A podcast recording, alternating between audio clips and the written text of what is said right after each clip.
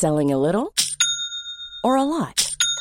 Shopify helps you do your thing however you cha-ching. Shopify is the global commerce platform that helps you sell at every stage of your business. From the launch your online shop stage to the first real life store stage, all the way to the did we just hit a million orders stage. Shopify is there to help you grow. Shopify helps you turn browsers into buyers with the internet's best converting checkout. 36% better on average compared to other leading commerce platforms because businesses that grow grow with Shopify. Get a $1 per month trial period at shopify.com/work. shopify.com/work. Dixo presenta Factor Kaiser con Max Kaiser.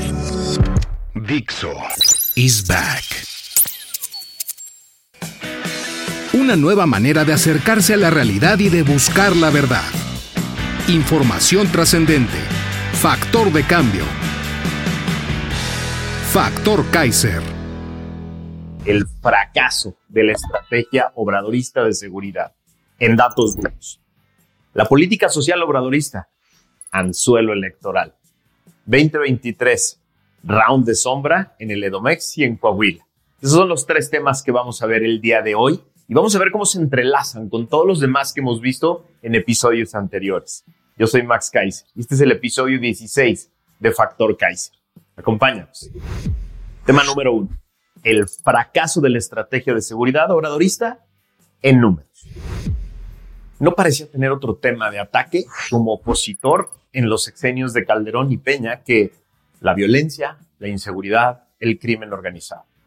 López utilizaba cualquier foro cualquier discurso y todas sus redes sociales para golpear un día sí y otro también a los presidentes en turno, contra quien por cierto perdió dos elecciones presidenciales. Esto para denunciar su política de seguridad, asignarles directa y personalmente la responsabilidad de cada asesinato que acontecía en el país todos los días y para exigir vehementemente sus renuncias. Si no pueden, que se vayan, decía por todos lados.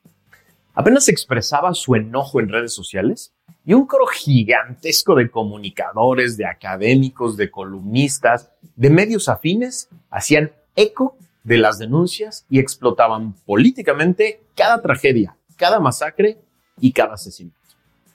Con el caso de los 42 jóvenes asesinados en Iguala, dejaron a un lado cualquier decoro o límite ético y acusaron directamente al Estado, a funcionarios concretos y al aparato de ser los responsables directos. La cuenta de los asesinatos diarios en México la hacían con un tono político claro y abierto. No tenían empacho. No se guardaron una sola expresión de indignación y de enojo en todo este tiempo. Yo confieso que siempre me pareció muy bajo y muy ruin la utilización de la violencia y de la inseguridad como una herramienta de golpeteo político permanente. Esto sobre todo sin plantear medidas de solución, medidas concretas. Pero tenían razón en reclamarle al Estado seguridad, eficacia contra el crimen, paz. Para eso está el Estado. Para eso lo queremos. Para evitar que grupos de personas violentas pongan en, en riesgo nuestra seguridad o el ejercicio de nuestros derechos. Para eso queremos un aparato de Estado. Justo para eso teníamos que entrarle de fondo a los temas de rediseño completo de nuestro sistema de prevención del delito, de investigación, de seguridad, de justicia, el sistema penitenciario. Había que entrar de fondo a los temas. Este coro de académicos, de comunicadores, de columnistas, de políticos y hasta de artistas famosos no solo reclamaban la violencia y la inseguridad, se posicionaban también claramente en contra de la militarización entendida esta como la utilización de las Fuerzas Armadas en materia de seguridad pública. Los vimos haciendo vigilias nocturnas frente al Senado, campañas en redes y en cualquier foro. Ahí estaban reclamando al Estado. Tenían razón. En ese contexto, López se lanzó a la campaña del 2018, prometiendo paz, seguridad, fin a los distintos tipos de violencia y fin a la militarización. Lo dijo una y otra vez. Lo prometió en todos y en cada uno de los mítines, foros, discursos, redes o programas de radio y tele a los que acudía. En los debates lo dijo. Acusó mil veces de incapaces y hasta de cómplices a los presidentes anteriores por no lograr acabar con la inseguridad y la violencia. Prometió que su gobierno sería completamente diferente.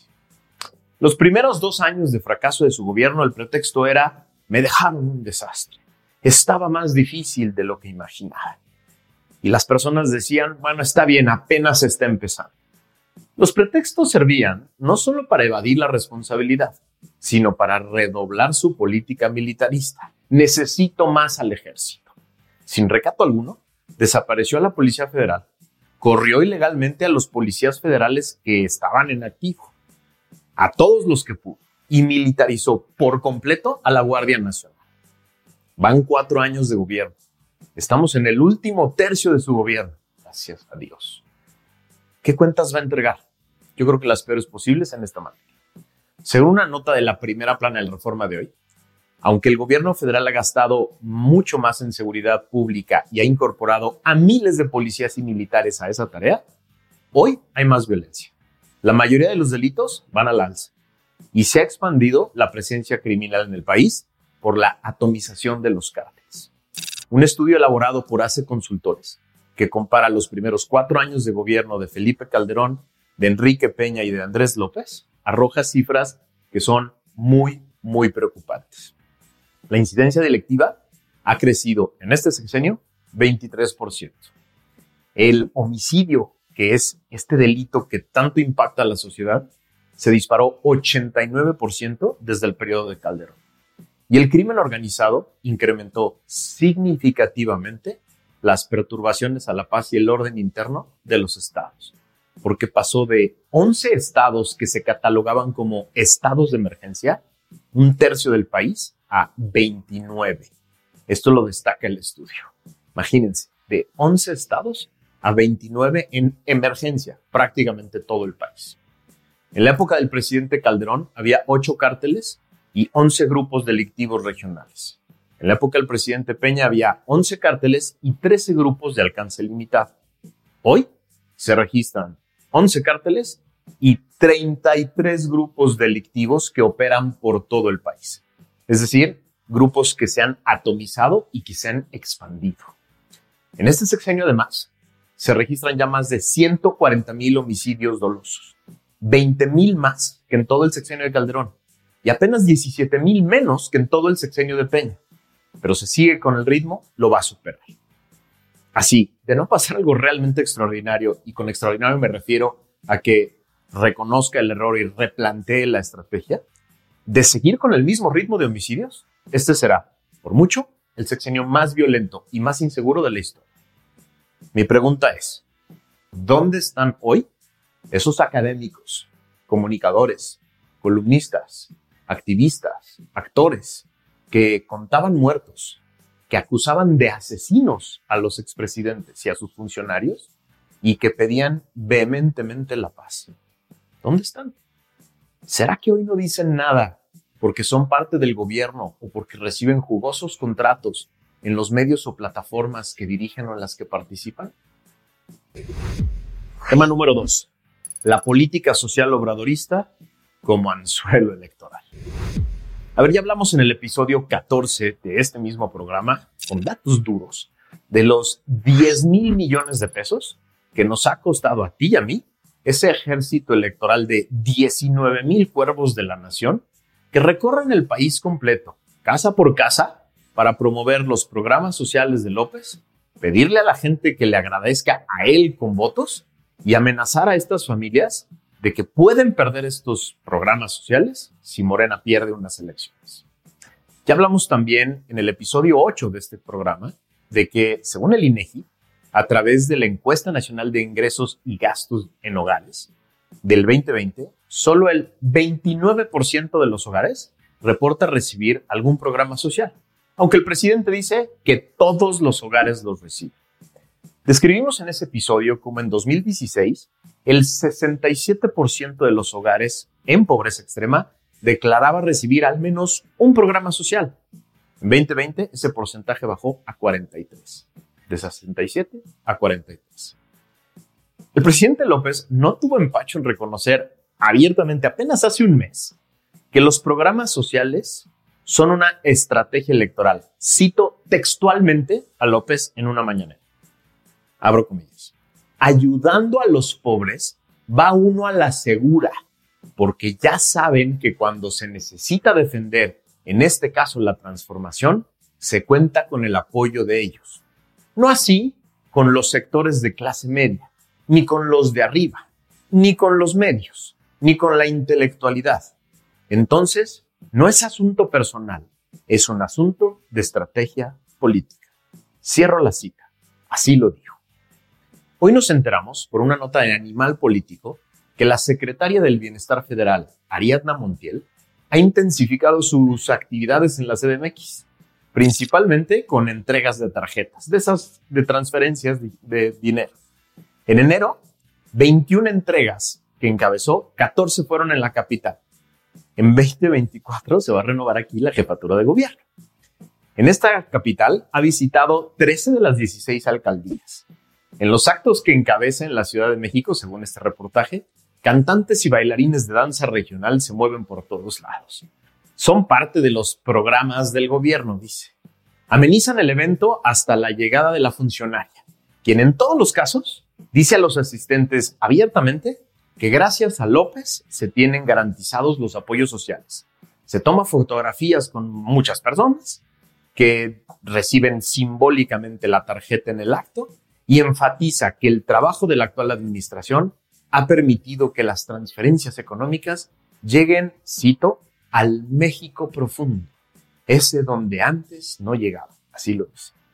Según la nota, en todos los eventos se desvive en elogios a López y le dice a la gente que deben agradecerle a él no solo el dinero que llega en transferencias de efectivo a sus tarjetas, esas que entrega ella con una sonrisa y fotografías, sino la protección de los programas, porque dice, cito, los conservadores se los quieren quitar. Todo un evento de campaña electoral. 21 eventos, solo en enero, 14 en la Ciudad de México. ¿Quién es Ariadna Montiel? Ariadna Montiel es la secretaria del Bienestar Federal, es la encargada de los programas sociales y quiere ser candidata a la jefatura de gobierno de la Ciudad de México. Ella es directamente señalada por Elena Chávez en el libro El Rey del Cash como una eficaz operadora que llevaba décadas, años, llevándole sobres a López. Es decir, se la deben. Esto tiene varias implicaciones políticas que son muy interesantes y también indignantes. Uno, es una muestra clara de que los programas sociales van a ser utilizados electoralmente sin pudor alguno. Dos, López seguirá siendo ese santón al que todos los precandidatos utilizarán como referencia para mover a la gente, porque quieren utilizar lo que queda de arrastre de este personaje, porque él no va a estar en la boleta en el 2024. Y tres, viene una guerra interna brutal en Morena, porque hay muchas otras personas que quieren gobernar la capital, que quieren ser precandidatos, que quieren estar en la boleta, que quieren fuero por todo lo que han hecho. Agárrense, se viene una guerra en Morena divertidísima. Palomitas y refresco para ver cómo se agarran entre ellos. Tema número 3. El 2023, round de sombra en el Edomex y en Coahuila. Ayer acabaron las precampañas en el Estado de México y en Coahuila. Para los analistas de siempre, a esos que les encanta hacer predicciones y adivinar el futuro en lugar de hacer análisis. Estas batallas, en especial la del Estado de México, determinan la elección del 2024. He escuchado a varios de ellos decir cosas como, si Morena gana en el Edomex, la presidencia es suya. Esto, a pesar de que desde el año 1999 hasta hoy, la única vez que ganó la presidencia el mismo partido que gobernaba en el Edomex fue con Peña en el 2012. En el 2000, en el 2006 y en el 2018 ganaron la presidencia partidos que habían perdido la elección en el Edomex apenas un año antes.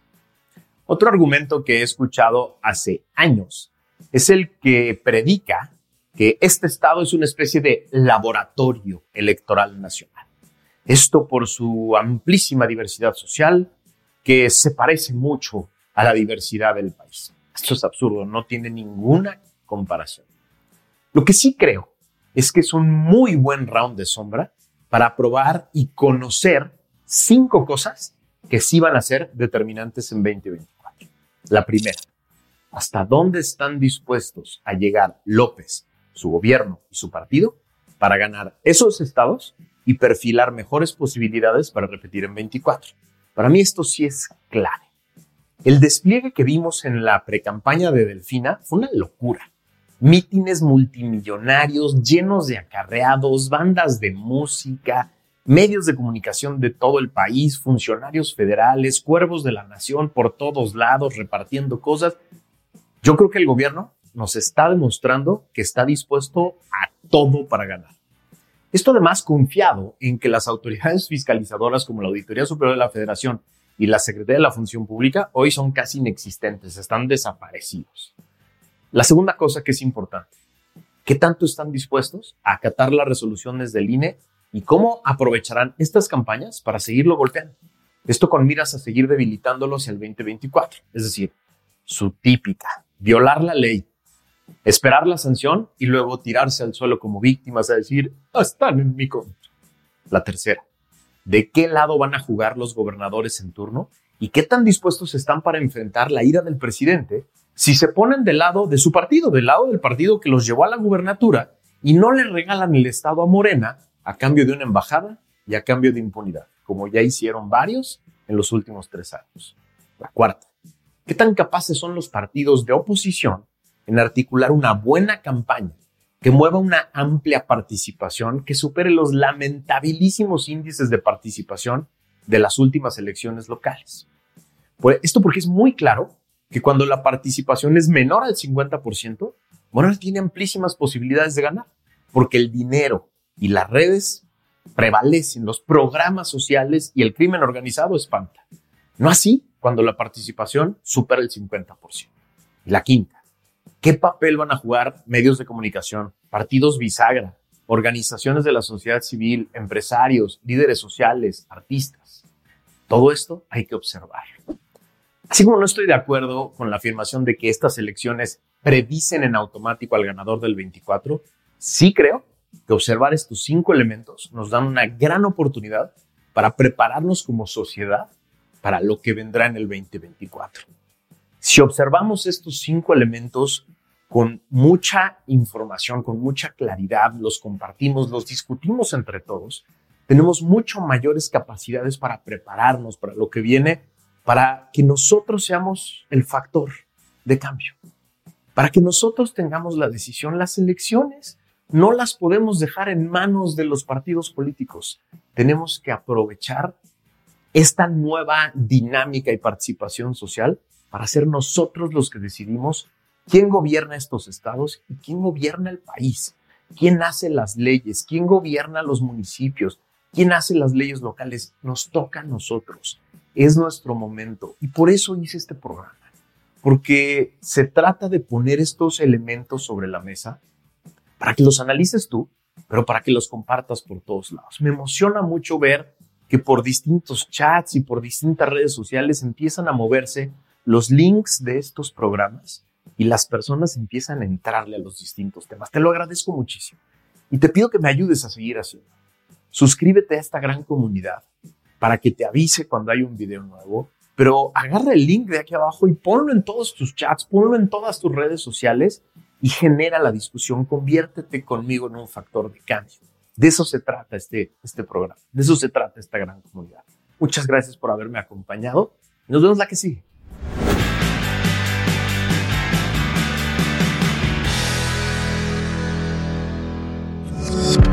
Dixo is back.